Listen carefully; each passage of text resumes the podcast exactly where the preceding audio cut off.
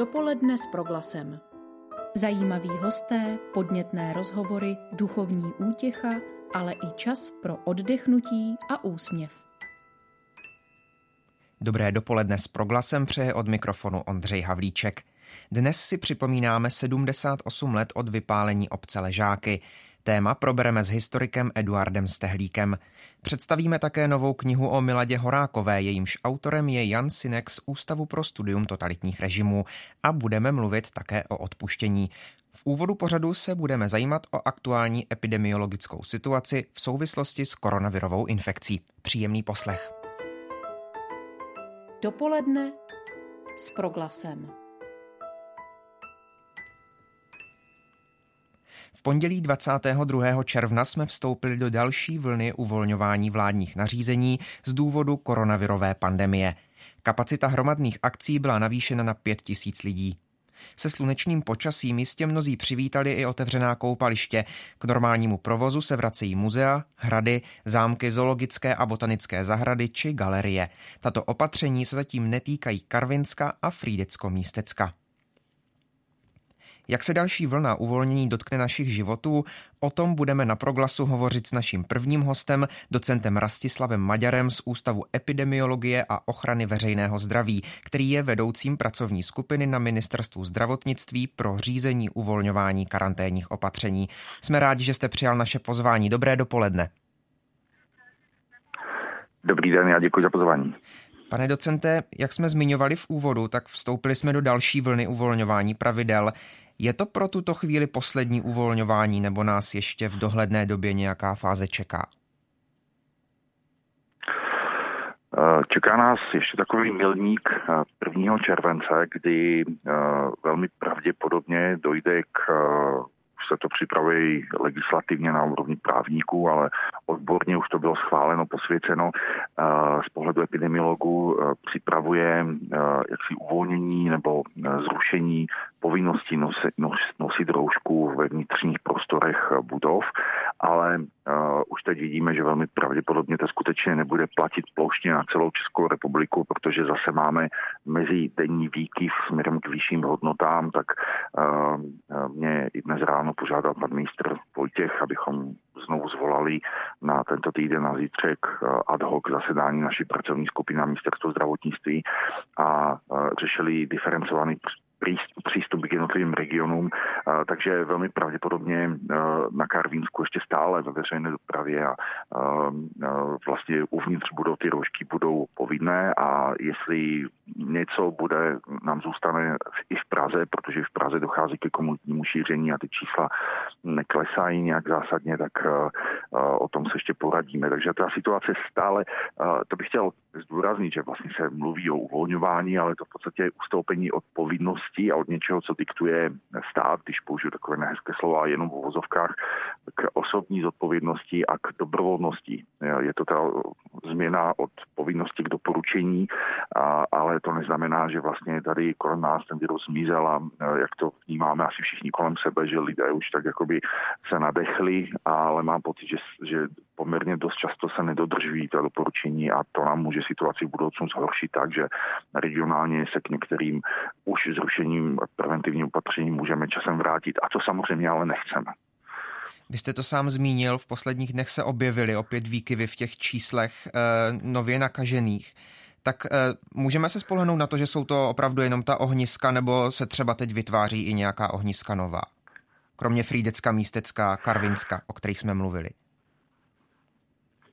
No my jako epidemiologové neustále upozorňujeme, že ta situace je stále vel, velmi křehká, ta rovnováha je velmi křehká, a ve své podstatě to, co vidíme teď, nastalo před nějakou dobou, možná před dvěmi týdny, vzhledem k tomu, že už je tam inkubační doba, která může trvat deset dnů, může trvat čtrnáct dní, kdy už je ten pacient infekční, a ono se to projeví teda s odstupem času, a to, co uděláme teď, se projeví zase až za několik týdnů. Takže máme tuto velkou časovou nevýhodu za virem, a, a, a proto určité indicie jenom jaksi mírného trendu nárůstu musíme brát velmi vážně, protože de facto ten mírný trend nastal před pár týdny a když to teď ještě necháme běžet, tak se nám to může za dalších deset dnů znásobit, jdeme tomu dvoj, trojnásobně. Takže skutečně opatrnost ještě na místě a všichni by skutečně měli myslet alespoň na to, že teda ta dezinfekce rukou a především ten odstup od cizích lidí, které neznáme, tak je stále na místě. Na Proglasu je teď naším hostem po telefonních linkách docent Rastislav Maďar z Ústavu epidemiologie a ochrany veřejného zdraví. Pane docente, tento týden se ve většině škol bude rozdávat vysvědčení. Děti budou mít prázdniny, vyrazí na tábory, k babičkám. Tak na co by rodiče měli v létě dbát, aby se třeba ta epidemiologická situace opět nezhoršila? No, my doufáme, že se nějak zásadně nezhorší, když samozřejmě hlavně v těch více postižených regionech uh, uh, úplnou jistotu mít ne, nemůžeme, ale uh, ty stávající jaksi data, čísla uh, incidence, tak uh, nás vedou k tomu, že uh, minimálně uh, to už není důvod jako velmi přísně svazovat.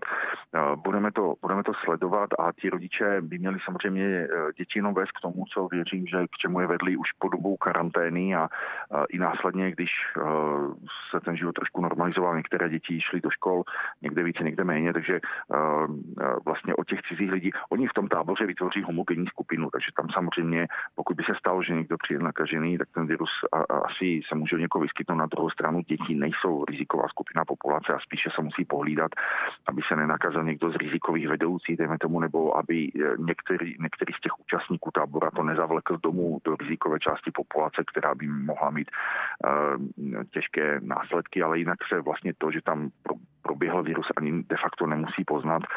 A asi je to i součást toho, že ta naše společnost si bude muset skutečně na soužití s novým koronavirem nějakým způsobem zvyknout. Takže paniku není potřeba dělat, je nutné vůči uh, cizím lidem, kteří nepatří do tábora, dodržovat ty rozestupy. I proto, dejme tomu, aby se snížilo riziko, nejsou povolené putovné tábory, aby ta skupina, i vodácké, i když oni z toho asi byli velmi smutní, ale když ta skupina se ubytuje každý den na jiném místě, tak to trasování kontaktů případné, tak, tak je téměř nemožné nebo nesmírně komplikované. Takže některá omezení stále platí. Platí i to, že pokud by mohli, protože ty zásoby se musí dělat, tak každý, kdo přijde do kontaktu s těmi táborníky, by měl mít roušku, vstupovat do blížší vzdálenosti než dva metry na co nejkratší dobu.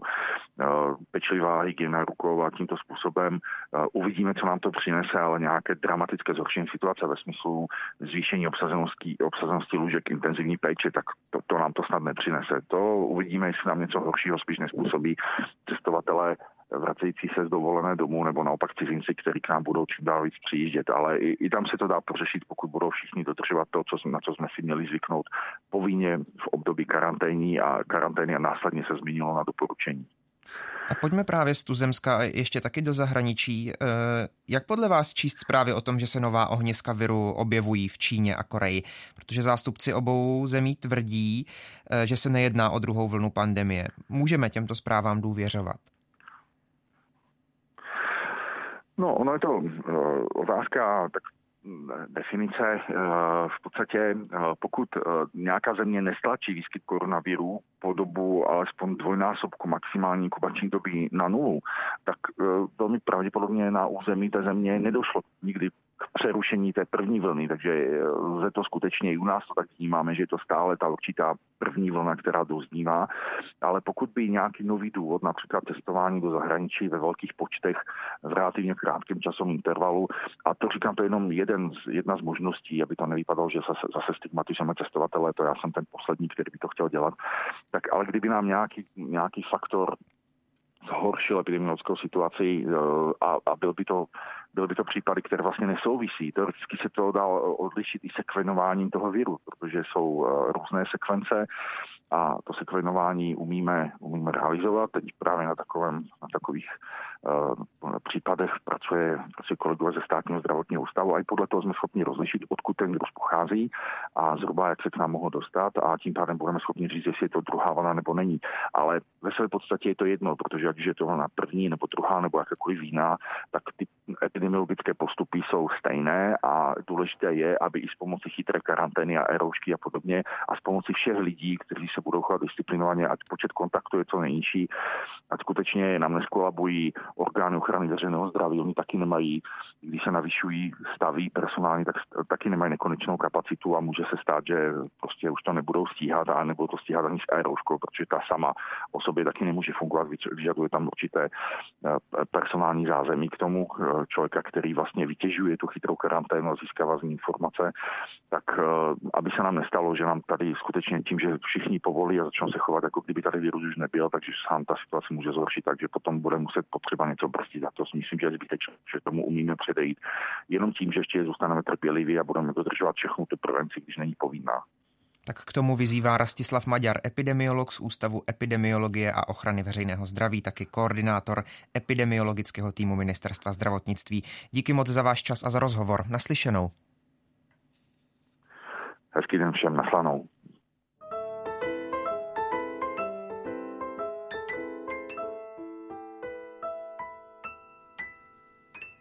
Posloucháte Dopoledne s Proglasem. Právě dnes si připomínáme sedmdesát osm let od vypálení obce Ležáky na Chrudimsku. Jen čtrnáct dnů po vyhlazení Lidic je potkal stejný osud. Ten den byla středa dvacátého čtvrtého června roku devatenáct set čtyřicet dva. Po atentátu na zastupujícího říšského protektora Reinharda Heydricha, provedeném československými výsadkáři na konci května roku devatenáct set čtyřicet dva, se rozjel teror, kterému padli za oběti jak jednotlivci, tak celé vesnice. V případě Ležáků gestapo odhalilo, že parašutisté odtud udržovali vysílačkou spojení mezi domácím a zahraničním odbojem. Na telefonu je nyní ředitel památníků Lidice a Ležáky, doktor Eduard Stehlík. Dobré dopoledne. Dobré dopoledne. Pane doktore, měli obyvatelé obce Ležáky nějaké tušení o té blížící se tragédii? Já se domnívám, že o takové dva, tři dny dříve určitě ne, nicméně to ohrožení museli cítit, protože si uvědomovali, že v té době už měli zprávu o tom, co se stalo v Lidicích, měli zprávu o tom, že v Praze osmnáctého června devatenáct set čtyřicet dva svedli svůj poslední boj českoslovenští parašutisté, z nich jednoho Josefa Valčíka znali a mohli si domyslet, že mohl být mezi těmi, kteří v boji s nacisty padli. Cítili, že se, že probíhá zatýkání v okolí, že se gestapo dostalo na Pardubicko.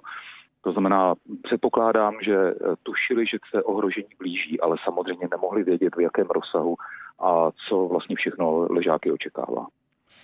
Kolik lidí nakonec v Ležácích vlastně přišlo o život? Kolika lidských osudů se to nacistické běsnění dotklo? Přímo toho dvacátého čtvrtého června, tedy přesně před sedmdesáti osmi lety, bylo ve večerních hodinách u Pardubického zámečku u Láryšovy vily popraveno třicet obyvatel Ležáků. V souvislosti s touhle akcí je zajímavé a s touhle vraždou ležáckých je zajímavé, že na rozdíl od Lidic v případě ležáckých obyvatel popravovali i ženy. Ale samozřejmě to není všechno. Další obyvatelé Ležáků byli popraveni druhého července, kde byla na, v Pardubicích zavražděna velká skupina spolupracovníků výsadku Silvra i z Pardubicka. Někteří další přišli o život v koncentračních táborech a například jeden z velice významných spolupracovníků výsadku Silvra, který měl navázán vlastně kontakty tady v Ležákách, vrchní strážmistr četnictva Karel Kněz spáchal sebevraždu. To znamená, když potom sčítáme ten počet obětí, kteří přišli o život v souvislosti s ležáckou tragédií, tak se dostáváme k číslu, které převyšuje padesát. My pokud dnes v současnosti ve společnosti mluvíme o vyvražděných vesnicích, tak v popředí jsou Lidice, mírně za nimi zůstávají Ležáky a potom úplně mimo pozornost jsou další vesnice, které potkal podobný osud. Tak kolika dalších obcí se něco takového dotklo? V současné, v současné době hovoříme o tom, že jde prakticky o čtyři desítky obcí na území uh, současné České republiky, které byly vystaveny podobnému násilí jako Lidice a Ležáky. Já si myslím, že ten hlavní důvod, proč uh, Lidice jsou uh, nejznámější, je ten, že uh, ten zločin byl uh, samotnými si velice uh, široce vlastně zveřejněn a oni se s ním vlastně pochlubili, chtěli ohromit, šokovat protektorátní veřejnost, ukázat, čeho jsou schopni. pokud nebudou vydáni ti, kteří uskutečnili atentát na Reinharda Heydricha. To znamená, to, byl, to byla velká fouzovka podle současné terminologie pé érová akce. V případě Ležáků nejenom, že Ležáky byly už daleko menší, ve srovnání s Lidicemi ten, ta osada byla řekněme desetinová, ale už ten prvotní velice negativní ohlas v světové veřejnosti už řekněme přibrzdil ty snahy Němců tuhle tu věc medializovat. A potom i v těch posledních letech, a, to, a pokud je o ty ostatní obce, většina těch věcí se odehrála v samotném závěru války. Hodně z nich je opravdu jaro roku čtyřicátého pátého při bojích, trestních akcích bezpečnostních složek proti partizánům v bojovém pásmu. To znamená, už tam nedošlo k takové medializaci té věci, jako v případě Lidice a Ležáků, ale samozřejmě obce jako byly Javoříčko, Ploština, Zákřov, Vařákovy, Paseky, anebo jedna z obcí, které sice neleží na území současné České republiky, nicméně se zásadním způsobem to vraždění dotklo českých obyvatel, to je Český Malín na Volini, který byl vyhrazen snad ještě brutálnějším způsobem než, než Lidice a Ležáky. Říká Eduard Stehlík, ředitel památníků Lidice a Ležáky, je teď hostem v dopoledním vysílání Proglasu. Památník Ležáky byl v nedávné době hned dvakrát zasažen povodní, a to čtrnáctého a dvacátého června. Tak jak velké jsou škody, jak jste se s nimi vypořádali? Musím říci, že pro nás už ten první zásah v neděli čtrnáctého byl nesmírně bolestný, protože my jsme v Ležákách měli velkou povodeň před osmi lety, která tady zpustevšila pietní území, zůstaly zde návnosy, bahna a podobně, ale v tuhle chvíli už toho čtrnáctého právě na základě zkušeností, které zaměstnanci památníku měli, se podařilo rychle upustit část hráze ležáckého rybníka, který potom zachytil tu nejhorší zkázu, která mohla pietní území vlastně poškodit. Pietní území bylo zaplaveno, vlastně celá jeho spodní část, byly zde nánosy, zejména větví, kmeny, které sem byly splavené, a vlastně ten terén byl rozbahněný. I hned začaly minulé pondělí, nebo teď je tedy už před minulé pondělí, celou tu, celý ten prostor za pomoci i dobrovolníků dávat do pořádku. Vlastně během toho týdne se podařilo všechno v rámci možností dát do takového pořádku, že jsme s ním byli maximálně spokojeni. No a do toho přišla další povodňová vlna tuto sobotu, protože opravdu Pardubicko a Chrudimsko byly při těch současných přívalových deštích poškozeny nejhůře. V současné době díky tomu, že také svítí slunce, že to tady všechno začíná vysoušet, tak myslím si, že lidé, kteří by přijeli, tak vlastně na první pohled ani nepoznají, že tady nějaký problém byl. Opravdu, jak dobrovolníci, zaměstnanci památníku Ležáky odvedli obrovský kus práce, to znamená pietní území vypadá tak, jak vypadat má, je, jsme připraveni na pietní vzpomínku a samozřejmě jenom pouze nedá se chodit do terénu, protože ten je opravdu rozmáčený, a, ale na první pohled to vypadá, že je všechno tak, jak má. Tak a ta pietní vzpomínka, o které mluvíte, začne za chvíli. Jak bude probíhat? Ano, ano. To stále ještě v určitém omezeném režimu, stále ještě nebyla odvolána všechna opatření týkající se epidemie covid devatenáct. My jsme měli před čtrnácti dny ve velice omezeném režimu pietu v Lidicích, kde dokonce to celý pětník probíhal ještě i s rouškami. Tady je to přeci jenom už volnější, roušky v tom otevřeném terénu používat nebudeme.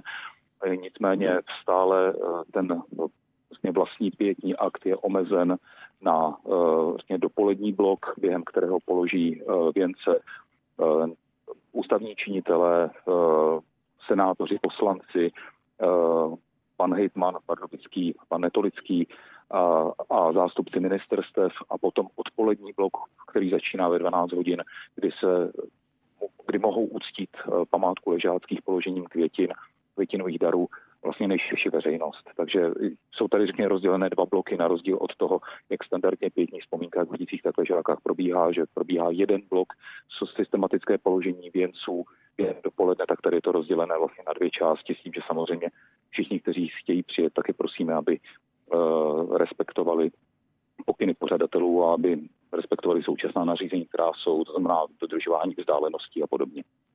Pane doktore, moje poslední otázka. Památníky asi nemají sloužit, eh, historické památníky asi nemají sloužit jen k připomínání si historie, ale také k tomu, abychom eh, si z ní vzali něco pro současnost. Tak jaké je memento eh, ležáckého památníku?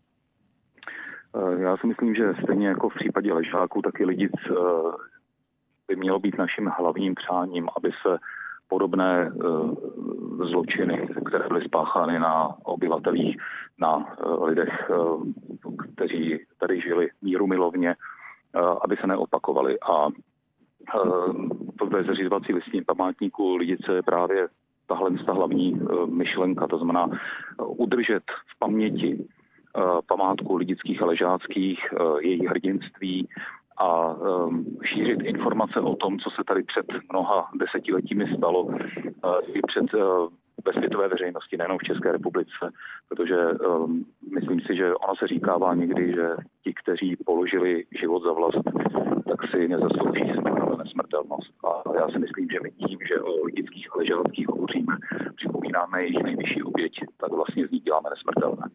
Říká Eduard Stehlík, ředitel památníků Lidice a Ležáky, byl teď hostem v pořadu Dopoledne s Proglasem. Díky moc za rozhovor a za váš čas a přejeme pokojné a důstojné prožití dnešní vzpomínkové slavnosti. Hezký den.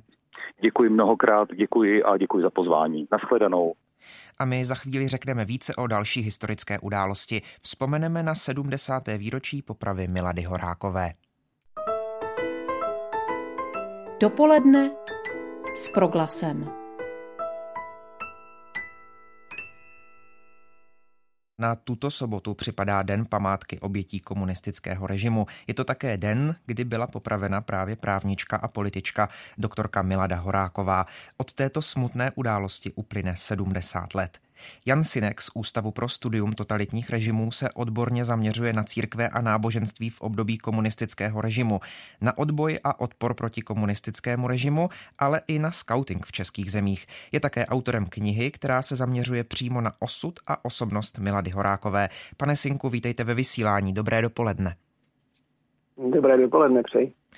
Tak stejně jako například výročí konce války, upálení mistra Jana Husa nebo den vzniku samostatného československého státu se i právě připomínka na Miladu Horákovou koná každý rok. Existují vůbec ještě v jejím životě nějaká bílá místa nebo známe její myšlení a osud už dokonale? To je zajímavá otázka. Myslím si, že dokonale, dokonale ten její osud, její život, její myšlení neznáme a možná, možná, že nikdy ani dokonale znát úplně nebudeme.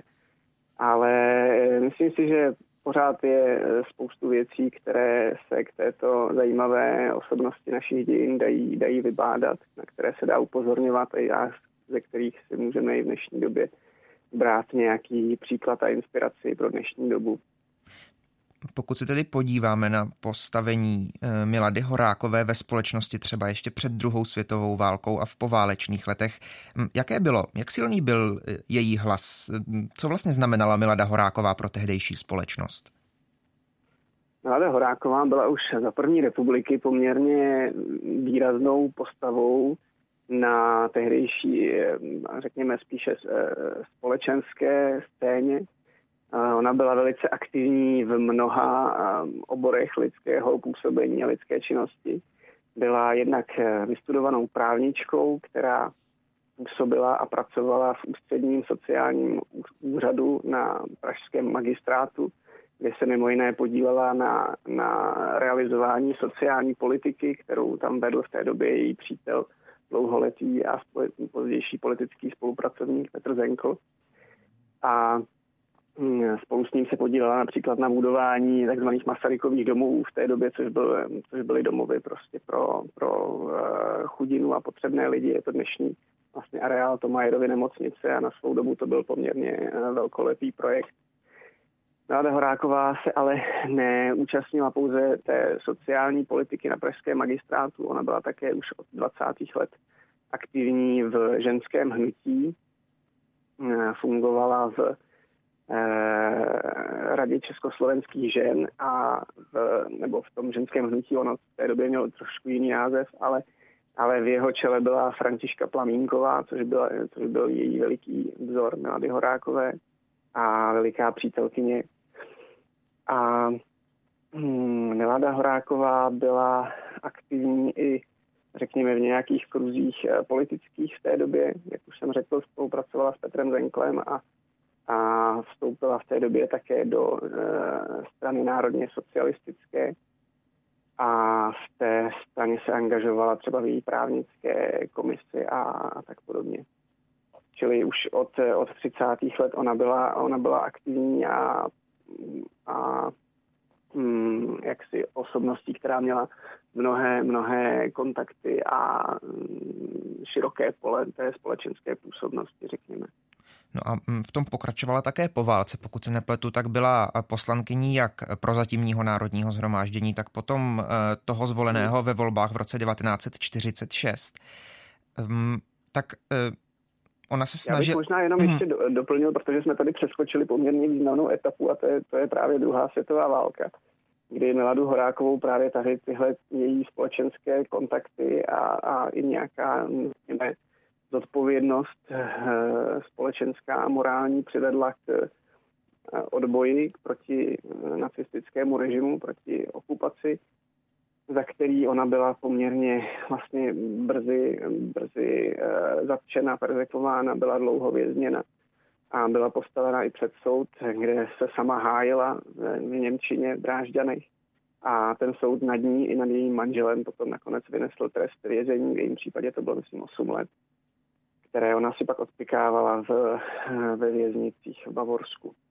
Čili až do, do května čtyřicet pět ona vlastně byla vězněna a tuhle zkušenost myslím, že potom i nějak se snažila uplatnit v té své poválečné politické činnosti. A, a vlastně v té době ona uposlechla volání nebo výzvy prezidenta Edvarda Beneše, se kterým se také osobně znala v té době, A, a který jak si se snažil vtáhnout do tehdejší politiky mladé, mladé lidi a nové osobnosti a ona jak si cítila nějakou potřebu a nějakou zodpovědnost.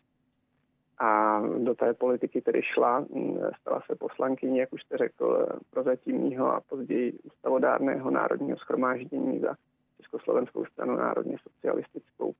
A v ní pak působila, ať už ve, ve sněmovně působila v zahraniční komisi a v právnické, právnické komisi a, a na, různých, na různých postech. A byla zároveň v té době se také stala předsedkyní Rady československých žen a působila také na, jakoby ve vedení, ve vedení svazu eh, tehdejších politických vězňů poválečných. Dá se říci, co hlavního se třeba podařilo prosadit Miladě Horákové? Protože jste říkal, že navazovala na své zkušenosti z německého vězení, potom i v té politice, v poválečné politice. Tak můžeme dnes říct třeba, co je dílem Milady Horákové jako poslankyně? No, to je poměrně, poměrně nejednoduchá otázka v té době. Ta práce, jak si, nevím, abych řekl pravdu, nezabýval jsem se úplně, úplně tím, tím jejím politickým odkazem v té době, ale Milada Horáková, můžeme říct, že byla jednou z těch osobností v národně socialistické straně, které už v těch letech, řekněme, čtyřicet šest až čtyřicet osm, se nebáli kritizovat nějaký ten, toto revoluční nadšení nebo tu revoluční rétoriku, se kterou v té době přišla právě komunistická strana.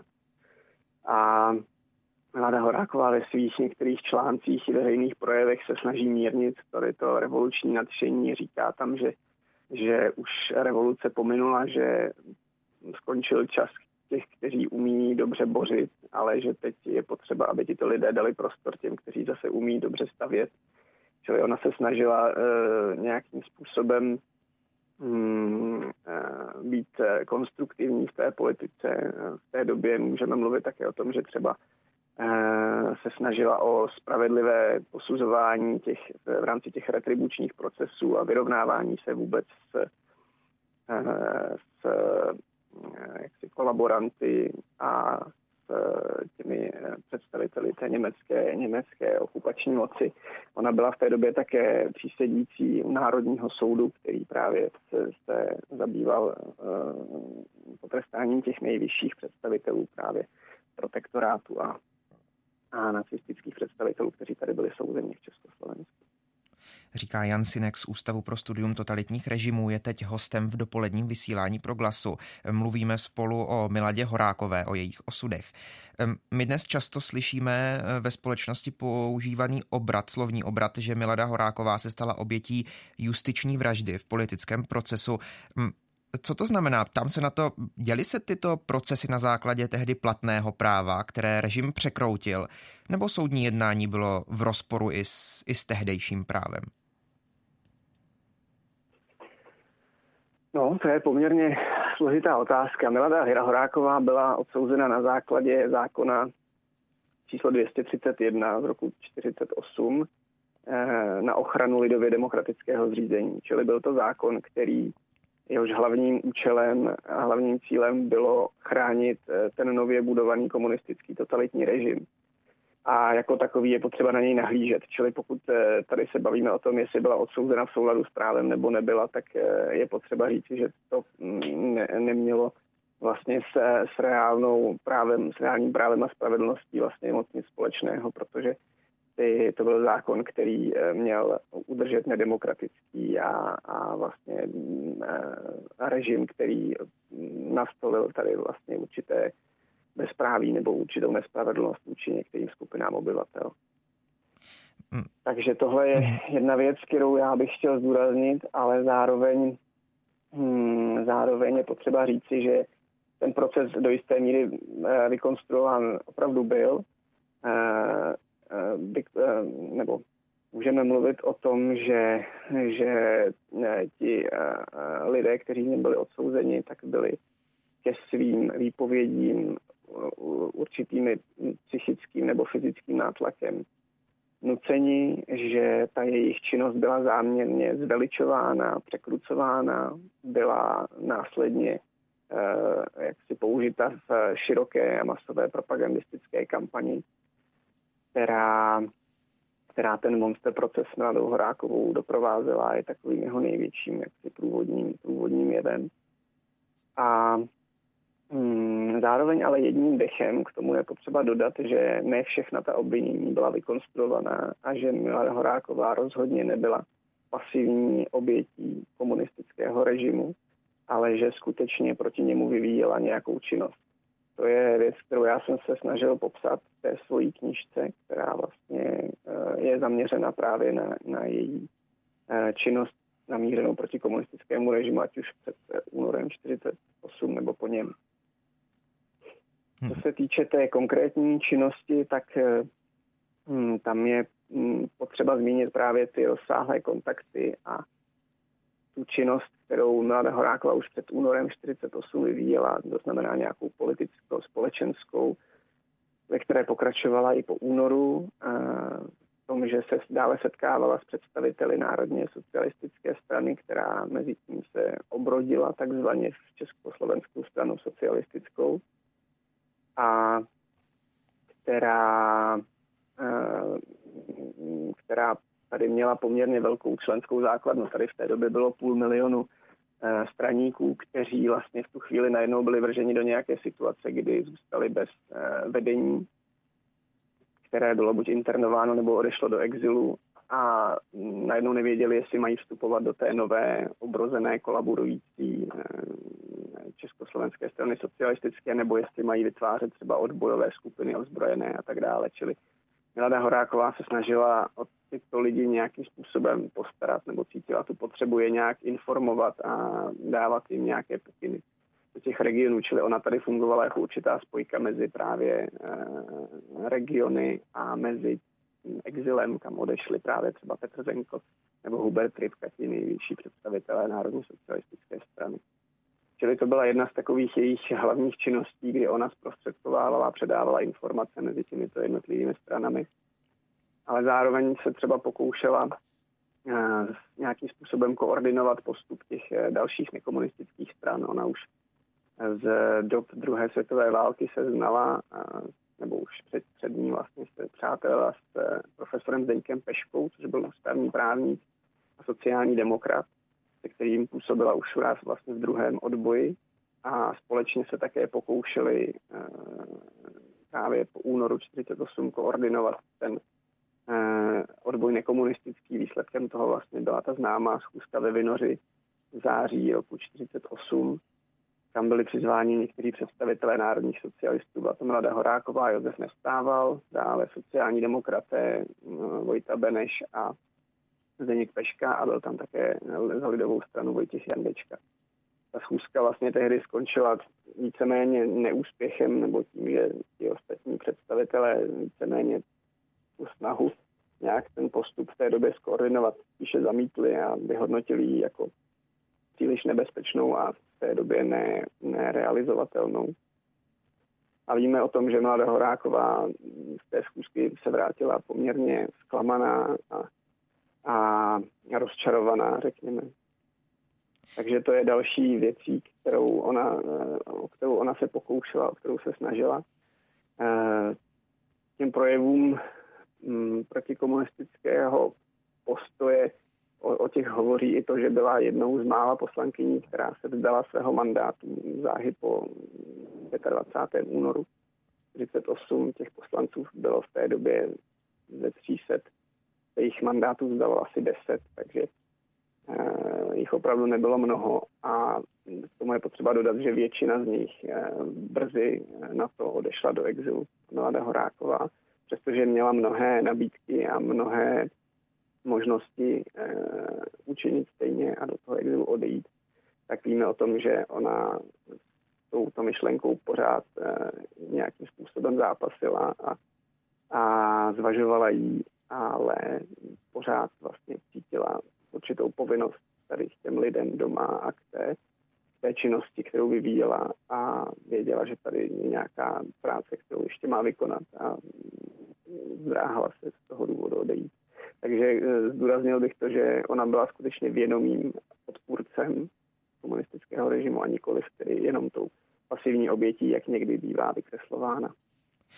Popisuje život Milady Horákové historik Jan Synek. Pane doktore, ještě jedna otázka. Jak podstatné bylo pro komunistický režim, že do, do jednoho z justičních procesů použil právě Miladu Horákovou jako ženu, protože jinak to, bylo, to byli většinou muži. Tak bylo to důležité třeba ukázat, že se tedy neštítí ničeho a že půjdou i, i, i, i po ženách, tedy můžeme říct třeba po...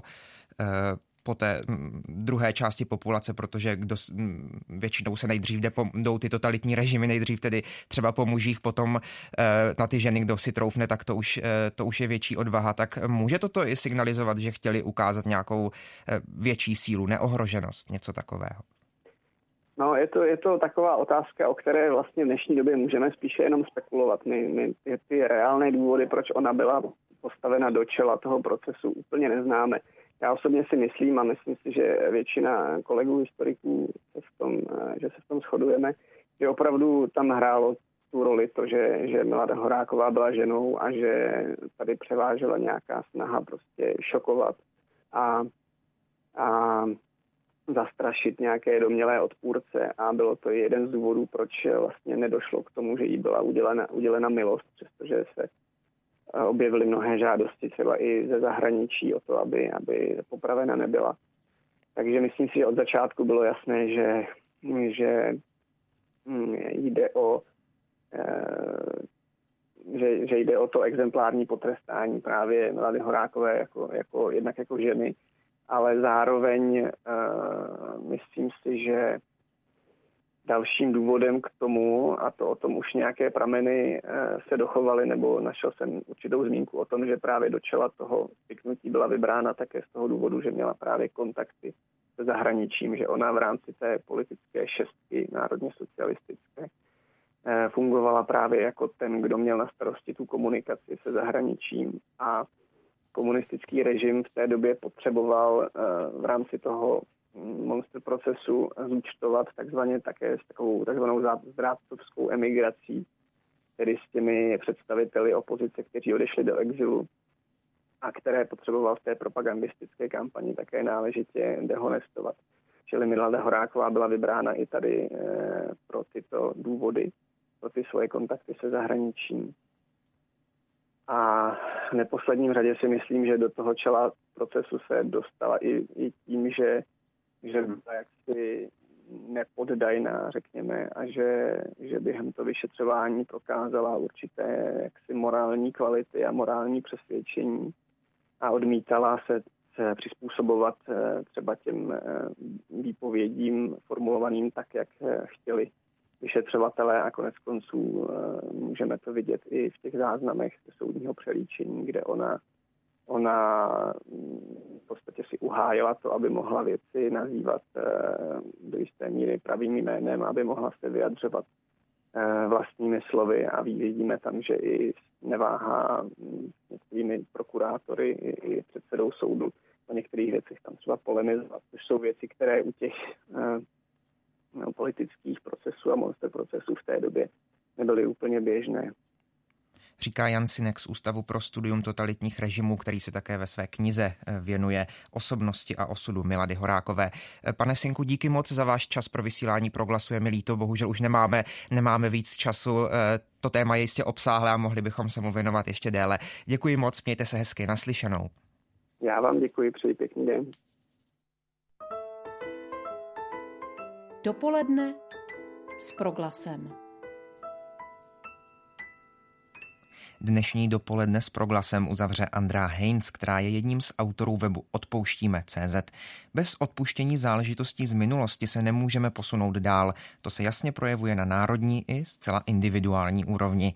Proč internetová platforma zaměřená na odpuštění vznikla, komu je určena a kdo za ní stojí? Tak právě tyto otázky zodpovíme v následujících minutách. Zdravím do Českých Budějovic Andreu Heinz. Dobrý den.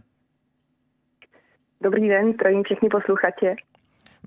Proč jste se rozhodli otevřít téma odpuštění v tom online virtuálním prostředí? Patří tam vlastně? Je to zajímavá otázka. Nevím, jestli za prvé jsme si říkali, že žijeme v roce dva tisíce dvacet, kdy v podstatě všechno se odehrává online. Takže pokud chceme, aby se něco dostalo mezi, na veřejnost, mezi lidi, tak je to určitě důležité. Ale možná se dotýkáte toho, že možná odpuštění spíš vnímáme jako něco osobního. A s tím určitě souhlasíme. My na webu k tomu i lidi povzbuzujeme, aby vlastně si nejdřív tu věc zkusili vyřešit osobně, nebo napsali e-mail, nebo napsali to možná na papír, který můžou pak spálit, zničit. A pak je vyzýváme k tomu, že další možnost je, že to mohou sdílet na tom našem webu. Ale ten web vlastně vznikl, protože my věříme, že příběhy odpuštění jsou inspirující, nebo jakékoliv příběhy. A vlastně uvolňují v lidech naději v tom, že když někdo něčím prošel, něco zvládl, něco třeba zvládl odpustit a nezůstal v hořkosti, v nějakém ublíženém postoji, takže to mohou zvládnout i oni. A vlastně cílem je tohle uvolňovat, tady to, tu myšlenku, že, že to odpuštění si může každý uchopit a každý ho vlastně aplikovat ve svém životě. Takže asi proto online, aby se to dostalo k co nejvíce lidem. Rozumím tomu. Co je hlavním obsahem vašich webových stránek? Já když jsem se na ně díval, tak jsem viděl, nebo pro mě dvě takové podstatné složky, a to jsou tedy ty příběhy, o kterých vy mluvíte, a zároveň tedy záložka možnost zveřejnit také svůj příběh odpuštění. Mm. Tak jak, to, jak má celý ten proces od chvíle, kdy člověk na web přijde, podle vás probíhat? Mm-hmm. My, když jsme se nad tím konceptem zamýšleli, tak jsme chtěli zaprvé, aby ten web byl opravdu jednoduchý a přehledný, a vlastně jsme si představovali, jako kdyby někdo přišel na takové jakoby rozcestí a první, co uvidí, je odpuštění, aby to slovo, aby jsme vlastně byli konfrontováni s tím vůbec principem odpuštění, když ten web člověk navštíví. A pak jsme si říkali, že by bylo dobré, aby tam byla část nějaká jakoby vyučovací, nebo pro toho, kdo vlastně o odpuštění někdy moc nepřemýšlel, tak aby se tam dozvědělo, proč je to důležité a jak to může udělat. Takže ta jedna část se jmenuje Odpuštění proč a jak. A tam vlastně jsou krátká vyučování a nějaké principy, návody, jak na to. A od různých křesťanských osobností nebo i odborníků, třeba z psychologie a tak dále. A pak ta druhá část, jakoby druhé rozcestí, je příběhy odpuštění a omluv. Tam doufáme, že budou přispívat i právě uživatelé webu, takže nám jde o to se sbírat vlastně ty inspirativní příběhy nebo smutné příběhy, jakékoliv příběhy, které se týkají odpuštění nebo toho, když někdo odpustil a jak to změnilo jeho život nebo proměnilo vztah, situaci, anebo když se někdo omluvil. A pak vlastně ta nejvíc interaktivní část je zveřejnit odpuštění a omluvu, kde když ten návštěvník dobu klikne, tak má možnost vyplnit krátký formulář, kde může říct, komu se chce omluvit nebo komu chce odpustit a vlastně popsat. Buď napsat přímo tu omluvu, pokud se rozhodl v té chvíli, že, že ji chce vyjádřit, anebo může napsat už příběh, který se stal třeba i před deseti lety, ale chtěl by se o něj podělit. Je to vlastně stejný formulář na ty omluvy a odpuštění, které jsou současné, ale i na ty vlastně svědectví nebo příběhy z minulosti. Takže to jsou takové tři hlavní části a nosné pilíře toho webu. Hmm. Ten web byl spuštěn přednedávnem, je opravdu z brusu nový. A ptám se tedy to, že startujete po době koronavirové, je čistě zhoda okolností, nebo jste to tak načasovali záměrně? Mm-hmm. Spíš je to asi shoda okolností, bych řekla. My jsme o tom o, přemýšleli o, už dříve, o tom konceptu a o tom, jak to uvolnit, jak jestli postavit web nebo jak to udělat, ale myslím si, že možná to, ten, ta doba koronaviru pomohla tím, že najednou jsme měli všichni trošičku víc času, protože někteří nemohli vykonávat své zaměstnání a tak dále, takže vznikl ten prostor opravdu se na to soustředit a vlastně ten web vznikl poměrně rychle, asi během na dvou měsíců, takže je to spíš trošičku shoda okolností, ale pomohli k tomu, k tomu, aby vznikl. Říká Andrea Heinz, byla hostem v dopoledni s Proglasem, je jedním z autorů webu Odpouštíme tečka cé zet. Určitě ho neváhejte a navštivte také vy, kteří právě teď posloucháte Proglas. Paní Heinz, díky moc za vaši účast a za čas pro Radio Proglas. Hezký den. Děkuji, nashledanou. A my v této chvíli končíme dnešní vydání pořadu Dopoledne s Proglasem, kterým vás provázel Ondřej Havlíček. Také za všechny kolegy, kteří dnešní pořad připravili, přeji dobrý poslech dalších pořadů Radia Proglas. Dopoledne s Proglasem. Každý všední den mezi devátou a desátou jsme v tom s vámi už dvacet pět let.